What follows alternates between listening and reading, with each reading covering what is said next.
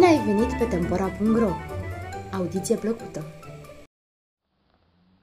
Legende românești despre flori pentru copii mari și mici.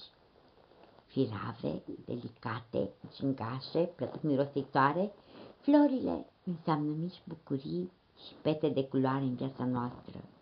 Le admirăm în grădini, pe câmpuri, în buchet frumos aranjate și am vrea să nu se mai termine vara ca să ne bucurăm în neștire de frumusețea, parfumul și eleganța lor.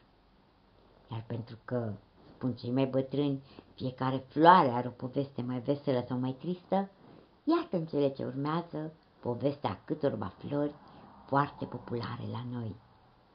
Selecție Lucia Cocișiu Povestea ghiocelului fost odată un împărat și împărăteasă și avea un băiet tare frumos și nu mai puteau de dragul lui, mai cu seamă că numai pe el îl avuseseră. Dar băietul, ca băietul, învăluit cu ale lui, nu prea băga de seamă la așa ceva și trecu vreme. Crescu mare și părinții lui voiră să-l însoare. Însă lui nu-i plăcu mireasa cei colocărise, că auzise el cine îi spusese că este o fată la un împărat mult mai frumoasă și bogată, cum nu sunt multe fete, și spuse părinților că el se duce acolo. Dar cum se poate?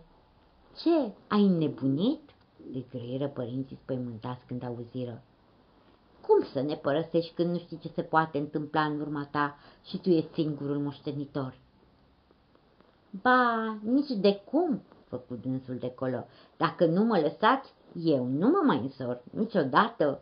ce e asta să nu-mi iau o femeie după gustul meu? În sfârșit, după multă ciorovoială, părinții îl lăsară, însă împăratul, înainte de a pleca, îl povățui. Vezi să nu uiți un lucru. La orice fântână din împărăția celui cu fata îi bea apă, să pui un semn oarecare cunoscut de tine și deosebit unul de altul, ca venind înapoi să nu mai bei, că e mare șmecher împăratul acela.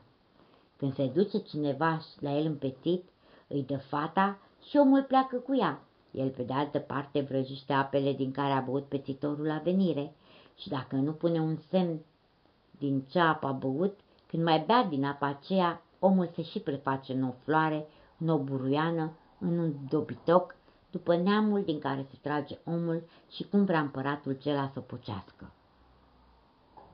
Băiatul a luat-o de-a bună ce i-a spus taică său și a pornit-o. Era iarnă, tocmai când se topesc omețile.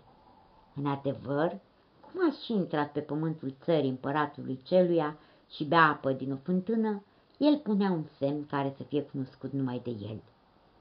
Numai la un izvor n-a avut ce pune și a zis că pe acela ține el minte. A ajuns acolo împăratul, l-a primit frumos și cum s-a cuvenit. I-a dat fata și l-a și pornit cu dânsa încolo la împărăția lui.